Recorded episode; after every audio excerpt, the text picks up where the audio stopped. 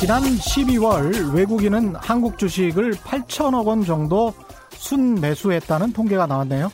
지난해 전체로 봐도 외국인은 한국 주식을 1조 6천억 원, 채권은 9조 2천억 원 순매수했습니다. 지난해 우리 경제 참 안 좋았다고 많은 분들이 이야기해왔습니다만 외국인들은 한국 시장에서 큰 동요는 없었습니다. 올해 들어서는 수출도 좋아지고 있는 것 같습니다. 1월 1일부터 10일까지긴 합니다만 반도체, 석유 제품 같은 게 수출이 잘 됐다고 합니다. 그래서 지난해 같은 기간에 비해 수출액이 5.3% 증가했고 중국, 미국, EU로의 수출은 줄어들고 있지만 베트남, 일본, 홍콩, 중동에 대한 수출이 크게 늘었네요. 올해 중국, 미국보다는 실용국이 좋을 것이라는 전망이 좀 맞아 떨어지고 있는 건가요? 일단 출발은 나쁘지 않습니다. 경자년 한국경제 화이팅입니다. 안녕하십니까. 세상에 이익이 되는 방송 최경령의 경제쇼 출발합니다. 저는 진실탐사 엔터테이너 최경령입니다. 오늘도 유튜브 생방송으로 진행됩니다. 자, 함께 갑시다.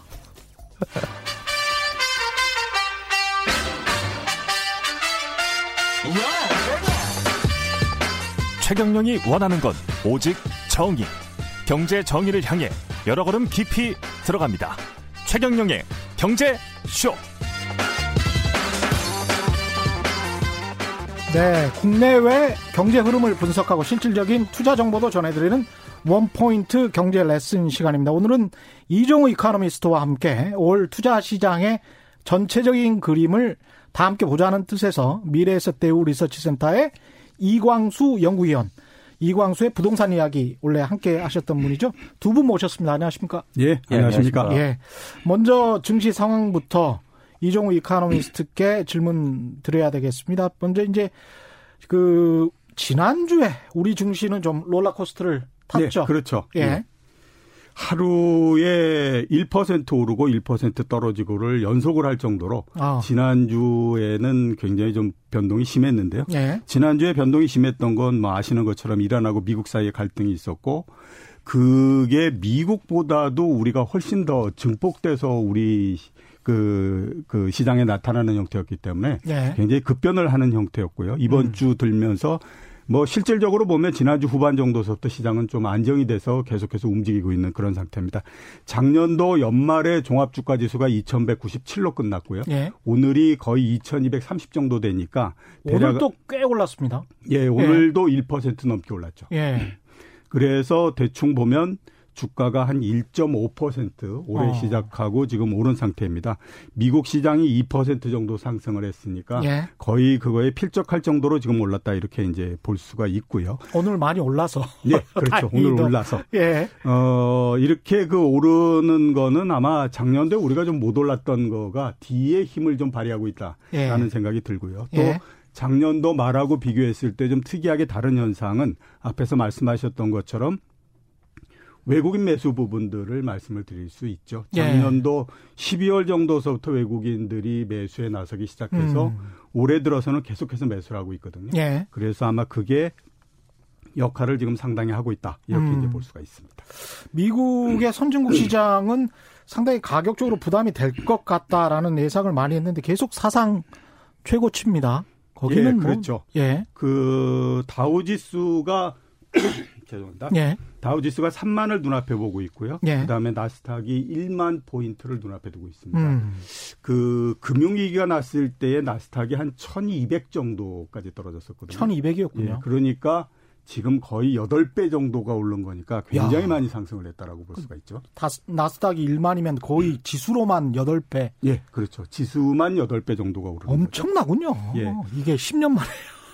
이렇게 주가가 야. 오른 거를 보게 되면요. 한 예. 크게 세 가지 정도 말씀드릴 수 있는데 우선 미국 경기가 다른 지역보다도 경기가 상당히 좋습니다. 실업률이 3.5% 정도고 음. 올해의 성장률이 2%를 좀 넘을 거라고 그렇게 생각이 되고 있거든요. 예. 그러니까 이렇게 다른 나라 다른 지역보다도 경기가 좋은 것이 어, 일단 미국 주식 시장을 끌어올리는 데 역할을 했다. 이렇게 볼 수 있고요. 두 번째는 작년저 7월 달서부터 미국이 금리를 인하하기 시작했습니다. 예. 근데 굉장히 오랜 시간 동안에 낮은 금리, 그다음에 금리나 이런 부분들이 그 주가를 끌어올리는 역할을 하다 보니까 예. 어, 금리 인하에 대한 기대 이게 굉장히 음. 지금도 작동을 하고 있는 상태거든요. 어. 그래서 금리 인하에 따라서 계속해서 이제 주가가 올라가고 있는 음. 그런 상태다라고 봐야 되고 그다음에 세 번째 심리적으로 보게 되면 11년 동안 주가가 계속 상승을 하다 보니까요. 주가는 결국 오른다. 이런 이 그 심리 자체가 미국 사람들을 거의 지배하고 있다라고 볼 수가 있습니다. 그러니까 주가가 조금만 떨어지게 되면 주식을 살려고 그러고 음. 그러다 보면 하락하는 것이 약해지고 다시 또 반대로 올라가고 이런 형태가 계속되고 있어서 역시 이제 그 오랜 시간 동안에 걸쳐서 왔던 저금리와 그다음에 많은 유동성 이 효과가 지금도 계속해서 작동을 하고 있다 이렇게 이제 볼 수가 있겠죠. 이게 좀 과한 거는 아닙니까? 오버슈팅 이야기를 지난해 하반기부터 계속했는데 예. 저 같으면 안 들어갈 것 같아요. 이런 시장이라면. 어떻게 어, 생각하세요? 저희처럼 이제 네. 시장을 오래 봤던 사람들은 무서우니까 못 들어가게 되죠. 무섭죠. 네. 네. 대신에 거꾸로 우리가 한번 10년 정도 경력을 갖고 있는 사람이다라고 한번 생각해 보시게 되면요. 이 사람들은 주식시장에 들어와서 계속해서 주가가 오르는 것만을 봐왔거든요. 아. 그렇기 때문에 주가는 항상 오른다라고 하는 심리를 갖게 되는 거죠. 그렇게 되면 이렇게 올랐다라고 하더라도 별로 무서워할 게 없다라고 생각하면서 계속해서 덤비는 형태가 되거든요. 그래서 크게 뭐 이렇게 그 문제가 생기거나 이러지 않는다라고 생각하는데요. 지표만으로 보게 되면 지금의 주가는 상당히 과하다고 예. 볼수 있습니다. 음. 작년도에 미국의 기업 실적을 보게 되면요. 1분기에 1.8% 정도 증가했고요. 음. 2분기가 2.9%, 3분기가 3.6% 정도 실적이 증가를 했습니다. 그러니까 예. 실적 증가율이라고 하는 것이 굉장히 낮은 형태였을 수밖에 없죠. 예. 근데 작년 같은 경우에 미국 주식시장이 30% 정도 상승을 했거든요. 음. 그러니까 기업 실적이 증가하는 것보다 기업이 주가가 오르는 것이 훨씬 더 컸다라고 훨씬 크네요. 예. 그것도 뭐 어지간히 큰 게 아니라 예. 정말로 굉장히 크게 차이가 났다 이렇게 볼 수가 있는 거고. 예. 예. 그다음에 미국의 실물 경기가 좋았다라고 얘기하지만 지난 10년 동안 미국 경기가 굉장히 확장을 하면서 음. 평균적인 성장률이 1.7% 정도밖에 안 됐습니다. 예. 그러니까 그건 과거 어떤 때의 경기 회복기보다도 상당히 낮다라고 볼 수밖에 없거든요. 그렇죠. 그리고 작년 같은 경우에도 지금 미국의 경제 성장률이 대충 1년 동안에 2.4% 정도 성장을 할 거다. 이렇게 이제 생각을 하고 있는데요. 음. 기업 실적이 원래 경제가 좋아져서 그 경제 성장률이 나오면 그 경제 성장률보다도 훨씬 더 높은 것이 일반적이거든요. 예. 근데 작년 같은 경우에는 경제 성장률 정도밖에 기업 실적이 증가하지 않는 형태가 되는 거죠. 음. 그만큼 둘 사이에 괴리가 상당히 많이 생겼다. 이제 이렇게 볼 수가 있는데요. 어, 역시 이제 앞에서 계속 이제 말씀드렸던 것처럼 금리 인하가 역할을 했고, 그 다음에 또 하나 우리가 생각해야 될 것은 나스닥 핵심주에 대한 기대. 이게 굉장히 지금 큰 상태입니다. 그러니까 음. 애플이라든가 예. 아마존 이런 그 주식들에 대한 어, 기대가 굉장히 크거든요. 지금 아마존 같은 경우가 어, 그 주가가 주당 순이익 대비해서 몇 배 정도 되느냐 하는 거를 나타내는 그 PR 대비해서 보면 예. 대략 한 90배 정도 됩니다. 예. 그러니까 그 물론 아마존이 굉장히 좋은 회사인 것은 맞지만 예. 90배가 맞느냐 틀리느냐 하는 것들에 대해서는 그거는 좀 달리 평가를 해봐야 되는 거다라고 봐야 되는 거거든요. 그렇죠. 예, 그래서 그 핵심주에 대한 기대가 굉장히 크게 또 작동을 했고 이렇기 때문에 음. 여러 부분들에서 봤을 때 지금 미국 주식시장이 어느 정도 강한 거는 맞다라는 음. 생각이 듭니다. 그런데 문제는 뭐냐면 주가가 이런 단계에 들어가면 어떤 거를 가지고도 주가를 제어하기가 어렵습니다. 주가, 주가가 제어되는 것은 음. 자기가 많이 올라서 자기 힘을 못 이길 때 되면 스스로 쓰러져 버리는 형태가 되거든요. 그게 버블인데. 예, 그렇죠. 그 예. 이전에는 지금 단계에서는 앞에서 제가 말씀드렸던 것처럼 너무 오랜 시간 동안 주가가 오르고 뭐 그다음에 주가가 상승하는 거에 대해서 여러 가지 논리들을 정말로 많이 붙일 수 있고 그렇기 때문에 그럼요. 사후 논리야 예, 잘 붙일 수 있죠. 어떤 거를 가지고 눌리거나 예. 이럴 수가 없기 때문에 음. 어, 지금은 이제 자기 힘이 어디까지 가느냐 하는 것들을 가지고 풀 스윙을 한번 해보는 형태다 이렇게 이제 볼 수가 있겠죠.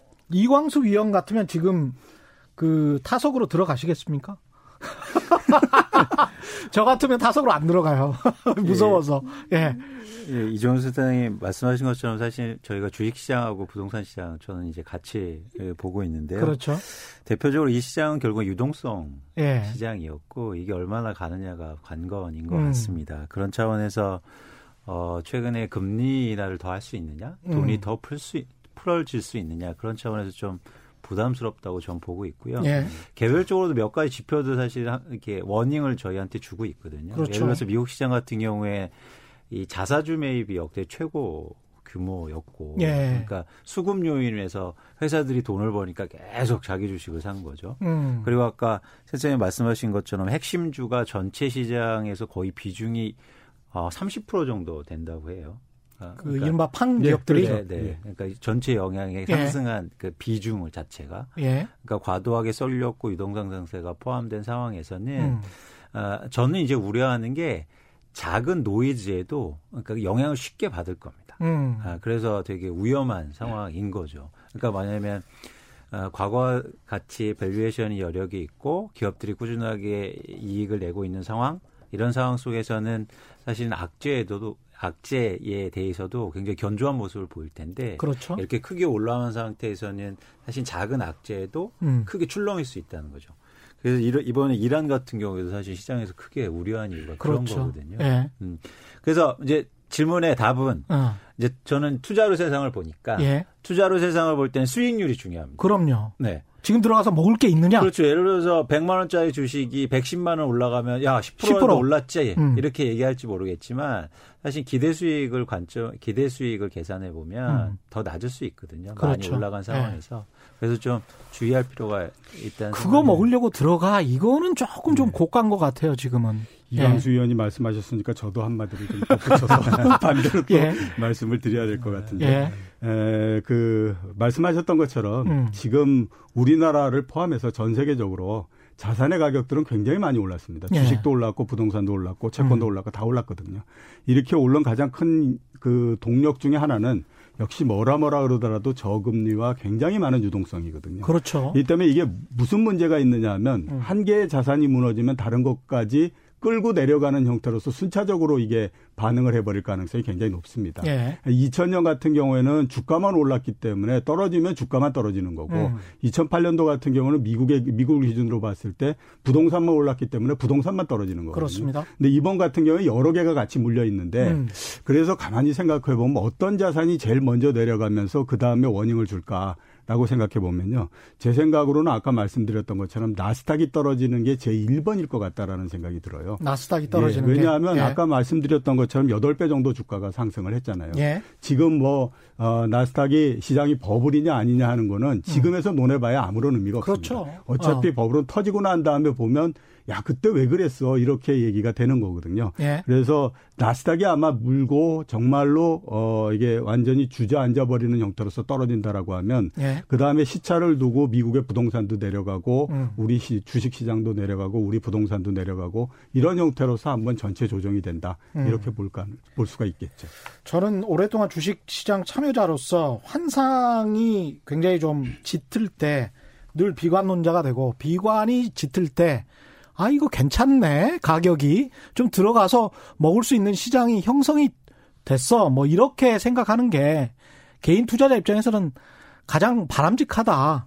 예. 그리고 방송을 하는 입장이나 보도를 하는 입장에서도 왜냐하면 이게 환상으로 들떠 있을 때 환상을 부추기면 안 되거든요.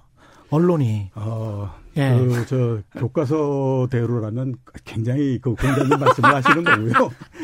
오늘 한번 생각을 해보십시오. 오늘 예. 삼성전자가 6만 원. 6만 원 됐어요. 과거 기준으로 따지면 300만 원입니다. 그 이야기를 아, 좀 해주세요. 네, 투자자들이 왜 이렇게 오르는 거예요? 일반 투자자들이 봤을 때에 예. 삼성전자가 얼마나 싸 보이겠습니까? 지금 그렇기 때문에 음. 그게 자꾸 착각을 일으키는 건데 일단 음. 이제 삼성전자를 포함해서 반도체가 왜 이렇게 오르느냐? 원래는 지금 가격이 6만 원이면 300만 액분, 원이죠. 액분 전에 예, 300만 원. 예, 50대 1로 그 액, 정 예, 분할을 했기 때문에 예. 딱 300만 원이 되는 음. 겁니다. 왜 이렇게 오르냐 하면 다른 것보다도 어 시장이 기대가 굉장히 크기 때문에 그렇습니다. 예. 그러니까 올해의 반도체 그 주가 반도체 가격도 오르고 그에 음. 따라서 반도체 경기도 굉장히 좋아지고 반도체 주가도 많이 오를 거다라고 하는 기대로서 많이 가고 있는 거거든요. 근데 하나 생각해야 될 게 뭐냐면 2018년도에 반도체 경기가 사상 가장 좋았었습니다. 예. 그 당시에 삼성전자 이익이 얼마냐면 60조 정도였었거든요. 한해 이익이 예, 그렇죠. 지금이 얼마냐면 30조가 좀 안 됩니다. 음. 올해 많이 늘어난다고 해봐야 정말로 시장에서 생각하는 것보다도 훨씬 더 많이 나온다고 해봐야 45조 정도입니다. 45조. 예, 그러니까 예. 이미 주가는 과거에 굉장히 많은 이익을 낼 때보다도 훨씬 더 높아져 버린 형태가 된 음. 거거든요. 대신에 이익은 그거를 못 쫓아오는 형태가 되는 예. 거죠. 그럼 이러면 어떻게 되느냐 하면 시간이 지나서 음. 조금만 아 이게 우리가 생각했던 것만큼 이익이 그렇게 좋지는 않을 것 같아라고 생각하면요. 예. 그 다음서부터는 상당히 이제 주가가 좀 음. 곤란을 겪는 형태가 되는 거죠. 예. 예를 들어서 우리가 한번 보게 되면 2019년도가 시작할 때 음. 2019년도에 가장 좋을 거다라고 생각했던 업종이 뭐냐면 조선과 자동차였습니다. 그렇죠. 예, 그랬는데 작년 한 해 내내 보면 어. 조선은 오히려 종합주가 지수가 오르는 동안에도 떨어졌고요. 예. 그 다음에 현대차를 포함한 자동차도 별로 좋지가 않았어요. 음. 그건 왜냐하면 제일 처음에 기대를 크게 했다가 음. 그 기대를 충족시켜 줄 수 있을 만큼의 그 이 증거를 내놓지 않으면 그 다음에 굉장히 어려워지거든요. 예. 그렇게 될 가능성도 배제할 수 없다라고 봐야 되는 거죠. 예. 제가 그 계속 그 부정적으로 말씀드리는 것 같은데 사실은 그 전에 우리 이승우 연구원 나왔을 때 삼성전자 주가에 관해서 올해 상당히 좋을 것 같다라고 이야기를 해서 사, 이 최경영의 경제쇼를 듣는 분들 중에서 주식 투자를 하시는 분들이 꽤 있대요. 예, 그렇죠. 그런데 그분들 같은 경우에 이제 꽤 많은 도움을 받는다라고 저도 감사를 드리고 있는데 하이드 님도 비슷한 말씀을 해 주셨어요. 저번 저번에 반도체 미국에서 발주받을 거라고 하셨던 분 이승우 연구원입니다. 이승우 연구원. 12월 중순에 출연해서 그런 말씀을 하셨는데 삼성전자 같은 경우는 오늘 6만 원 찍었고 예. 그다음에 하이닉스 같은 경우는 10만 원을 지금 넘었어요. 예, 그렇죠. 그래서 이제 저번에 말했던 어떤 기대치가 반영된 게 아닌가 이런 생각도 들고 예, 그렇죠. 그런 기대치를 반영하지 않았다라고 볼 수는 없는 거고. 예. 그렇죠. 어차피 주가라고 하는 것은 어떤 음. 기대가 만들어지게 되면 그거를 초반에 전부 다 반영을 시켜버리고요. 예. 실제로 그런 일이 벌어진다고 하더라도 어, 먼저 반영이 됐기 때문에 뒤에는 효과가 덜 나타나는 것이 일반적이다라고 봐야 되죠. 이 건설주는 어떻습니까? 건설주 굉장히 오랫동안 왕따 아니었어요? 예. 예, 이때 아이러니한 건데 예. 부동산 가격은 역대 최고치를 그렇죠. 찍고 있고요. 예. 건설회사들이 돈을 잘 벌고 있거든요. 아, 그렇습니까? 아파트를 잘 파니까. 네. 아, 이제까지 이제 수주 받은 걸로. 네, 분양가가 올라가고 있고 음. 그런데 건설주는 역대로 가장 싼 구가 네, 지금 있습니다. 역시 이제 성장성 때문에 그런 건가요? 그렇습니다. 예. 그리고 규제가 너무 강화되고 있고 어. 최근에 중동이라든지 이런 지역의 위기 의식이 음. 좀 포함 포함되는 거죠. 예. 근데 이제 이 건설주를 얘기하면서 한국 주식시장의 변화도 좀 읽으실 필요가 전 있어 보이는데요. 어, 어, 사실은 이게 IT로 중심돼서 지금 뭐 음. 시장의 매수라든가 아니면 지수가 움직이고 있는데 한국 시장이 좀 더 좋아질 거라고 기대하고 있어서 네. 이렇게 경기 민감주라든가 음. 그 중에서도 실적이 좋은 회사들이 주가가 더 상승할 수 있지 않을까 올해는 좀 좋지 않을까라는 기대를 좀 하고 있습니다. 음, 사실. 경기 민감주에 이제 건설주 같은 굴뚝주 그렇습니다. 이런 게 좀 포함될 수 있다. 그렇습니다. 아. 네, 그래서 상대적으로 IT는 빠르게 상승했고요. 예. 삼성전자라든가 음. 그런데 아, 까 말씀하신 것처럼 기대가 먼저 반영된 측면이 좀 있기 때문에 음. 앞으로 한국의 주식시장에서 이런 경기 민감주를 좀 관심 있게 보시면 어떨까? 음. 근데 과거처럼 모든 이렇게 산업이 가는 건 아니고요. 그렇죠. 그 중에서 이제 견조하게 실적을 내고 음. 그다음에 안정적인 비즈니스가 확보된. 음. 근데 지금 주가가 여러 가지 악재가 포함된 그렇죠. 런 주식들을 한번 관심 있게 보시면 좋겠다라는 생각을 갖고 있습니다. 거꾸로 읽어 보시는 것도 좋을 것 같습니다. 네. 악재가 충분히 반영된 네. 주가. 그런데 성장성이 어떤 것 하나만 바뀌면 또 그렇습니다. 완전히 turnaround 될수 있는 맞습니다. 그런 재미난 게 예. 저는 이제 주식시장 뭐 선생님 더 오래 계셨지만 예. 저도 주식시장에서 이제 꽤 오래 있었는데요.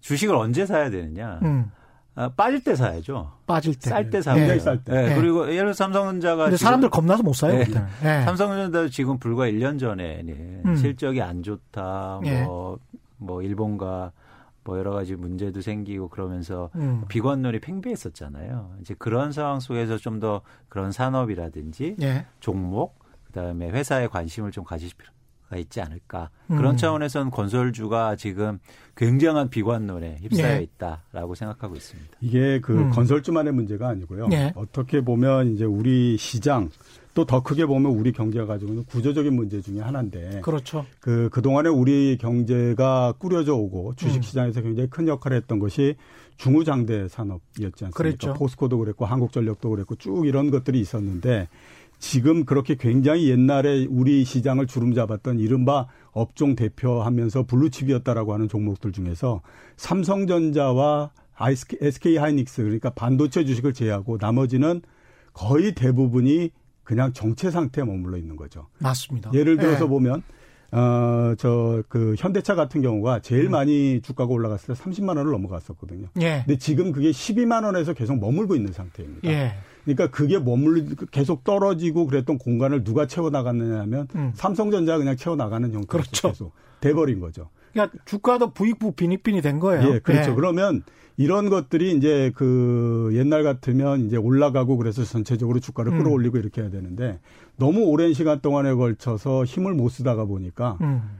야 이게 과연 앞으로 오르기는 할 건가 이런 것에 대한 그 우려 이게 굉장히 커진 상태예요. 지금. 그렇습니다. 예. 예. 그래서 이게 제가 봤을 때 우리 시장뿐만 아니라 음. 우리 경제 전체가 가지고 있는 그이 이 약점 중에 하나다라고 봐야 되는데 음. 그 삼성전자를 포함한 반도체를 제외하고 우리 기존에 있었던 대형 그 이 중우상 장대한 기업들이 그 만들어 놓은 공간을 예. 메울 수 있는 성장 산업이 아직 크게 나오지 못하고 있으니까. 그렇습니다. 그게 예. 이제 문제인 거죠. 그게 음. 우리나라하고 미국의 나스닥 시장하고의 차이인데 음. 나스닥 같은 경우에는 새로운 성장 산업이 나오면서 그게 앞에서 끌고 가는 형태잖아요. 예. 근데 우리는 그게 안 되다 보니까 삼성전자만 그냥 반도체만 이제 쫓아가는 음. 형태가 되다 보니까 시간이 가면서 간격이 계속해서 벌어지는 형태로서 되는 거죠. 아까 어떤 분이 우리나라 같은 경우는 공매도 때문에 조금 With ABC군요. With ABC라는 분이 미국 주식은 우리나라 코스피처럼 공매도가 많지 않은 것 같은데 성격이 좀 다른지 구체적으로 궁금합니다. 이런 말씀하시는 그, 그 매매 제도 자체가 예. 주가를 만드는 경우는 거의 없습니다. 음. 그러니까 공매도 때문에 주가가 떨어진다라고 하는 거는 핑계거리인 거고요. 많은 개인 투자자들이 그렇게 또 믿고 예, 계세요. 그렇죠. 그거는 예. 왜 그러냐면 옛날에 그 이 바이오 주식들이 많이 떨어질 때에 예.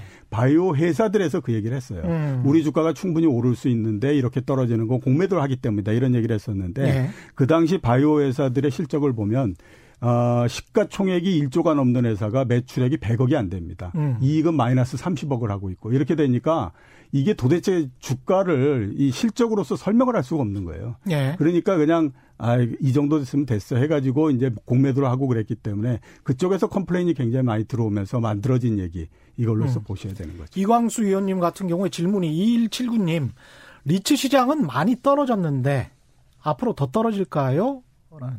이쪽 주식이 많이 떨어졌다는 것 같은데요. 그래요? 네, 일단 음, 지난해에 관심이 굉장히 컸고요. 아. 주가 상승률이 높았기 때문에 지금 예. 시장의 분위기가 약간 그 상승하는 모드 그리고 음. 장기 금리가 좀 상승하면서 리츠의 상대적으로 배당 수익률이 뭐랄까요 매력도가 좀 떨어져서 음. 조정을 좀 받고 있는데요. 예. 사실 계속 저희가 뭐 최경의 경제수 나와서 말씀드리고 어, 음. 주장했던 게 사실 리츠는 주식 투자로 접근하시기보다 예. 안정적인 그런 인컴 자산 예. 그리고 장기적으로 저희가 부동산 투자에 음. 좀 방점을 찍어 음. 보시면 더 좋겠다라는 예. 생각을 가지고 있습니다. 그래서 예. 주가가 이렇게 요즘엔 좀 약세를 보이고 있는데 오히려 더 어, 관심 있게 보시면 좋으실 것 같고요. 음. 그런 차원에서 뭐 리츠는 사실 이렇게 주가는 매일 변동하지만 음. 좀 부동산 투자의 대체 투자 형식으로 음. 접근하셨으면 좋겠다 라는 생각 이 가지고 양도 있습니다. 차익보다는 꾸준한 배당 소득을 노려라. 그렇습니다. 리츠를 통해서 예. 그런 말씀이신 것 같고요. 네. 송정근님 반도체가 잘 나가면 당연히 휴대폰도 같이 따라가는 경향이 있는데 휴대폰 관련주는 어떤가요? 뭐 이렇게 말씀하셨어요. 휴대폰이 네. 잘 나가기 때문에 이제 반도체 수요가 늘어나서 음. 반도체 주가가 오르고 이렇게 된 건데요. 예. 어, 휴대폰 관련한 회사들은 그다지 좋지는 아직까지는 않다라고 네. 볼 수가 있습니다. 왜냐하면 휴대폰 관련주 이런 것들은 음. 패션이 굉장히 오래된 패션이라고 봐야 되죠. 그다음에 그러니까, 중국이 예, 있고 그렇죠. 예. 그리고 이제는 물론 이제 뭐 5G 폰 이렇게 새로 나왔을 때 한 1, 2년 동안은 기술적 우위를 가질 수 있지만 예. 지금 그 스마트폰 우리가 한 2, 3년 전 정도 했던 것들은 전부 다 중국으로 넘어가면서 아예 상품화돼 버린 형태가 되거든요. 그렇죠. 예. 상품화된다라고 하는 것은 누가 더 낮은 비용으로서 생산해낼 수 있느냐 하는 것들에 대한 게임이기 때문에 그렇습니다. 그건 네. 우리나라에 그렇게 유리한 게임은 아니다라고 봐야 되겠죠. 예. 부동산 이야기를 좀 해야 되는데 앞으로 주식 시장 어떻게 될지 그 이야기만 잠깐 하고 부동산 네. 이야기로 넘어가죠. 예. 음, 앞에서 말씀드렸던 것처럼 구조적인 문제를 좀 가지고 있고 예. 그다음에 그 선진국 주식시장 자체가 너무 높은 상태에 있기 때문에요. 음. 일단 어느 정도는 올라갈 가능성이 있지만 예. 올해 전체적으로 봤을 때의 박스권을 뚫고 올라가서 계속 지속적으로 상승하고 이러는 거는 좀 쉽지 않을 것 같다라는 생각이 듭니다. 예. 그래서 지금 정도에서는 그렇게 마음을 놓을 때는 아니다. 이런 음. 생각이 드네요. 자, 이제 부동산 이야기로 들어가 보죠. 지난해 12월 16일 부동산 대책 이후에 부동산 시장의 변화 정확히 좀 뭐가 있습니까? 일단 기간이 길지 않아서요. 그러, 그러니까요. 네. 근데 최근에 분위기를 좀 보면 일단 고가 아파트, 10억 네. 이상의 고가 아파트들의 호가가 음. 빠르게 하락하고 있고요. 일부 실, 실거래가도 하락하는 추세를 보여주고 있습니다. 네. 아, 반면에 크게 시장의 변동을 보여주는 건 거래량이 급속하게 예, 감소하고 있는 그런 상황. 거래량이 다시 급속하게 감소했다. 네. 음. 그게 의미하는 거는 앞으로 시장이 전반적으로 더 위축될 가능성이 높을 것이다. 그러니까 위축이라는 네. 말은 이제 두 가지 용어 그러니까 뜻으로 쓰일 수 있는데요. 네. 하나는 시장에서 정말 거래가 안 돼서 음. 전혀 이제는 뭐 소, 그러니까 거래가 안 되는 걸 의미할 수도 있고 하나는 음. 가격이 하락할 수도 있는 건데 음. 저희가 일차적으로 예상할 수 있는 건 지금 대출이 전면적으로 어, 규제가 돼 있는 강하게 규제가 돼 있는 상황이기 때문에 네. 수요가 그게 가, 크게 감소했거든요. 음. 그래서 거래량은 일단 지속적으로 위축될 가능성이 있고요. 음. 앞으로 가격이 떨어질 거냐, 빠르게 떨어질 거냐는 좀 추세적으로 살펴볼 필요가 좀 있어 보입니다. 8824님은 주택연금 가입하는 건 어떤지 평가 좀 해주세요. 결정하기가 어렵습니다. 뭐 이런 말씀이네요. 주택연금은 지난번에도 말씀드렸듯이 이거는 음, 대출을 받는 거거든요. 예. 그래서 저는 사실 물론 이제 개인적인 가계 사정이 다 다르시겠지만 음. 사실 주택연금을 그렇게 옹호하는 입장은 아닙니다. 음. 그래서 쉽게 말하면 그냥 대출 받으시는 거예요. 그렇죠. 네, 그런, 예. 그런 차원에서는 좀 더 이제 고민이 필요한 상황이고요. 근데 이제 그분들 현금 흐름 음. 60대, 70대 현금 흐름 입장에서는 굉장히 이제 좋은 거잖아요. 그죠? 그렇죠. 예. 예를 들어서 제가 이제 매월 예. 뭐 현금이 필요하신 분이라면 음. 그런 연금이 이제 필요한 제도고 그래서 정부에서는 그런 연금 제도를 권장하고 있는데 음. 아, 투자 관점에서 투자 관점에서 예, 그러면 아니면 부동산 관점에서는 어. 연금 제도가 뭐 가계 월등하다, 우월하다 이렇게 생각할 수는 없습니다. 그렇군요. 네. 아니 이종우 이카노미스트는 주택연금 가입하실 의향이 있으십니까? 그, 나, 그 나이로 이제 접어드는 거 아니에요? 그 나이로 접어들기는 하는데요. 좀 생각을 해 보셔야 되는. 어, 아직까지는 제 생각이 없는 게 55세부터 지금 네. 가능하죠. 예. 예. 어, 저는 저의 그 재테크의 거의 100%를 채권으로 하고 있기 때문에 아, 아까 그 저 이광수 의원 얘기했던 것처럼 예. 일정하게 어느 정도 어그 금리가 나오고 또 그 이자가 나오고 그러는 걸로 제가 자산 구조를 모두 다 만들었기 때문에 국내외 채권을 하세요? 예, 그렇죠. 아, 근데 그게 관리가 역시 뭐 전문가니까 관리가 되시나 보네요. 그게. 네, 그렇죠. 예. 어차피 채권도 상장돼서 계속해서 그, 이, 이 거래가 되고 할 뿐만 아니라. 예. 그러니까 이런 구조로서 만든 거죠. 채권은 어차피 국채를 제하고 나머지는 분기에 한 번씩 이자가 나오잖아요. 맞습니다. 그러면 예. 그 자금을 음. 이렇게 분기에 한 번씩 나오기 때문에 4등분을 하는 거죠. 아. 그래서 매 달마다 이렇게 만, 예, 그, 그 3, 이렇게 3분의 2씩 해가지고 이렇게 넣어놓게 되면 음. 어떻게 어떤 구조가 나왔냐면 1년 동안 계속해서 매달마다 거의 비슷한 액수의 그 이자가 쭉 나오는 형태가 되죠. 내 자산을 만약에 뭐 3분의 1씩 해가지고 1월 달 만기 거, 2월 달 만기 거, 3월 달 만기 거 이렇게 넣게 되면 예.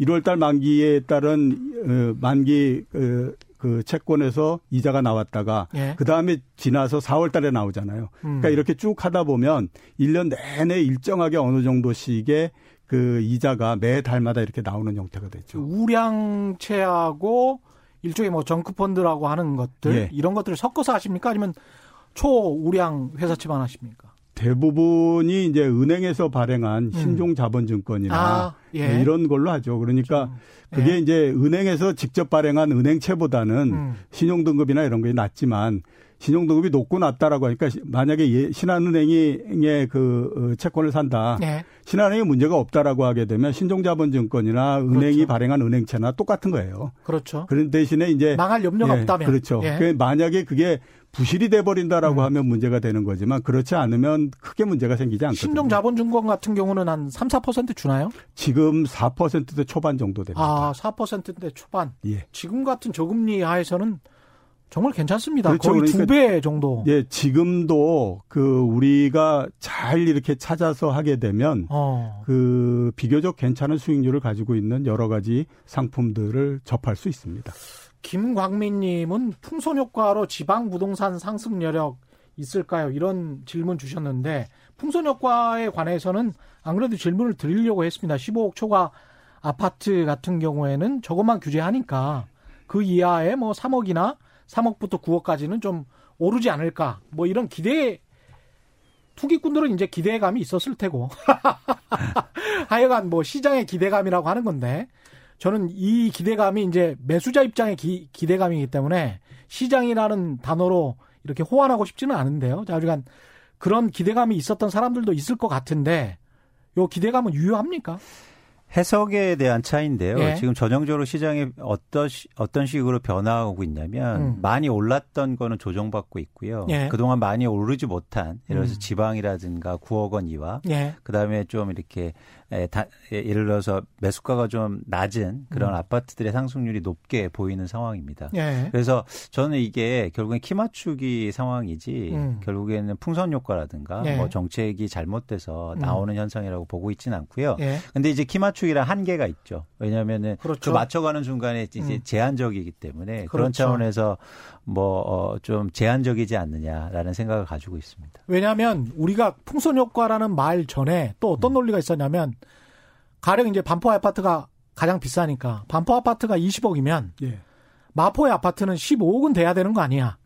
그러면 그 서울 안에 있는 거는 10억이 돼야 되는 거 아니야. 뭐 이런 키 맞추기가 있었단 말이죠. 이게 이른바 이제 가격 체계라고 얘기를 그렇죠. 근데 이제 A, B, C 마치 뭐 회사채 나누듯이 예.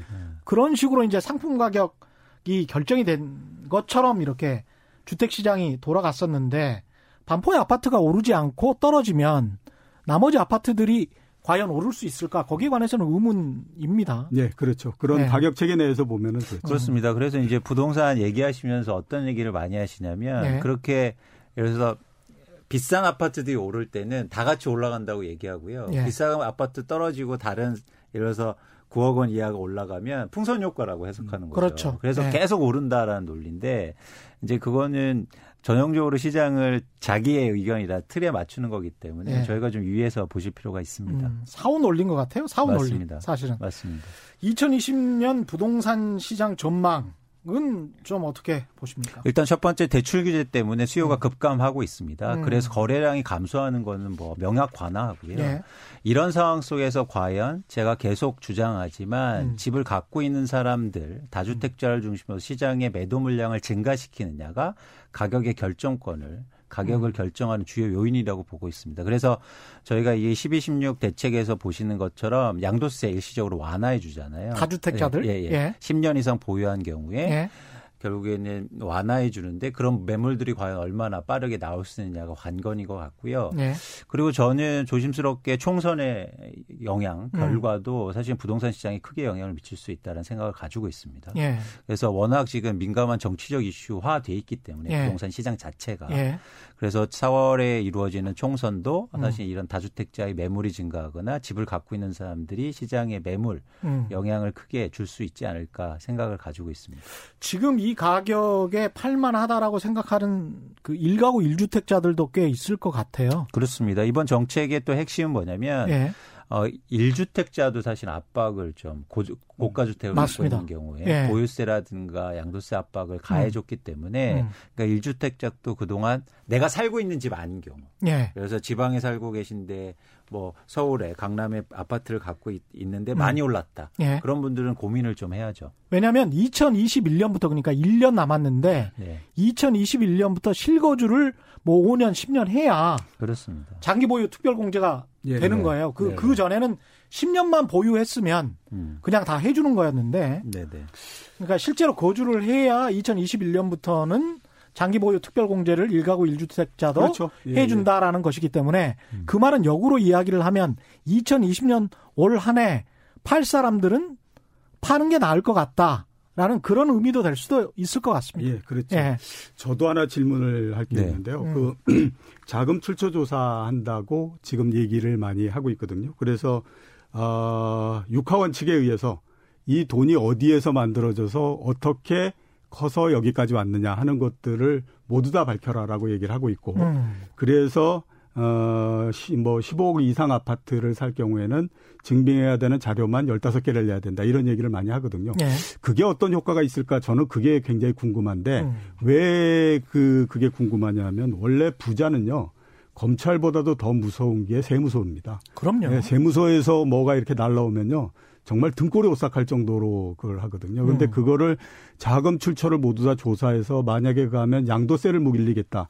이렇게 나온다거나 아니면 또 사업을 하는 사람들한테 본인이 그 자금이 추적될 수 있다라고 하는 거는 굉장히 공포일 수밖에 없기 때문에 저는 이것도 굉장히 큰 역할을 할 거다라는 생각이 들거든요. 그건 어떤 역할을 할까요? 음.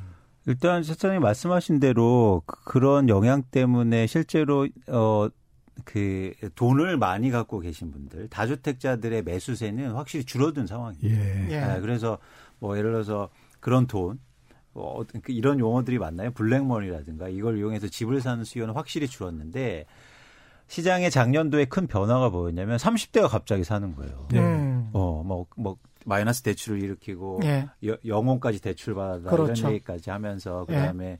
어, 주택담보대출, 전세자금 대출 받아서 그래서 시장의 분위기는 이미 어, 약간 좀 바뀌었습니다. 네. 그러니까 작년부터 뭐냐면 돈을 갖고 있는 사람들이 시장에 집을 추가적으로 사는 것보다 사실 무주택자라든가 음. 그렇게 어, 뭐라고 할까요? 청약에서도 배제되고 향후로 주, 주택을 어, 좀 사기에 힘들다고 판단한 사람들이 대규모 대출을 일으켜서 사는 수요들이 많이 증가했는데 음. 이번에 정책에서 그런 수요를 억제한다는 거거든요. 대출 규제로.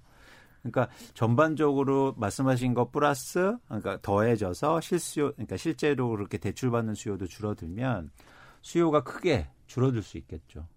이게 사실은 부채가 계속 가계 대출이 증가를 하고 있기 때문에 예, 속도는 예, 그렇죠. 완만해지고 있지만 거기다가 이제 소득은 어느 나라나 사실은 되게 정체 상황이란 말입니다. 미국 경제 같은 경우도 3% 고성장을 했다라고 하지만 소득이 늘지 않는다고 해서 지금 날리고 결국은 그 소득이 안 느니까 인플레이션도 오지 않고 인플레이션이 오지 않으니까 이제 저금리가 쭉 가는 건데 이런 상황에서 자산 가격이 얼마까지 오를 수 있을까 이거는 특히 부채 때문에 굉장히 좀 걱정되는 부분이 있더라고요. 예. 특히 그래. 마지막에 막차 막차 탄 것 같다는 그런 느낌이 들어요. 지난해 30대들이 특히 이제 그런 이야기 있었잖아요. 결혼을 앞둔 사람이 뭐 여자가 전세로 대출을 받아서 전세로 있고 남자가 그 집을 사는데 또 대출을 받고 그 다음에 한각으로 통합을 하고 음. 그렇게 되면 이제 대출금이 굉장히 높아지는 네. 그런 상황이거든요. 저는 사실 가장 걱정스러운 게 뭐냐면 한국 경제의 가장 중요한 소비축이 음. 부동산에 지금 그 매여 있게 돼 있다 돼 그 그런 상황이 돼버리고 있다는 거죠. 네. 그렇죠. 그러니까 예를 들어서 30대단과 40대 초반에 왕성하게 소비를 하고 사실 돈을 모아서 저축을 해서 40대 중후반에 내 집 마련에 나서야 되는데 음. 미리 대출을 일으키고 이러다 보니까 향후로 만약에 금리가 오르거나 뭐 그렇죠. 뭐 이런 상황이 이어지게 되면 음.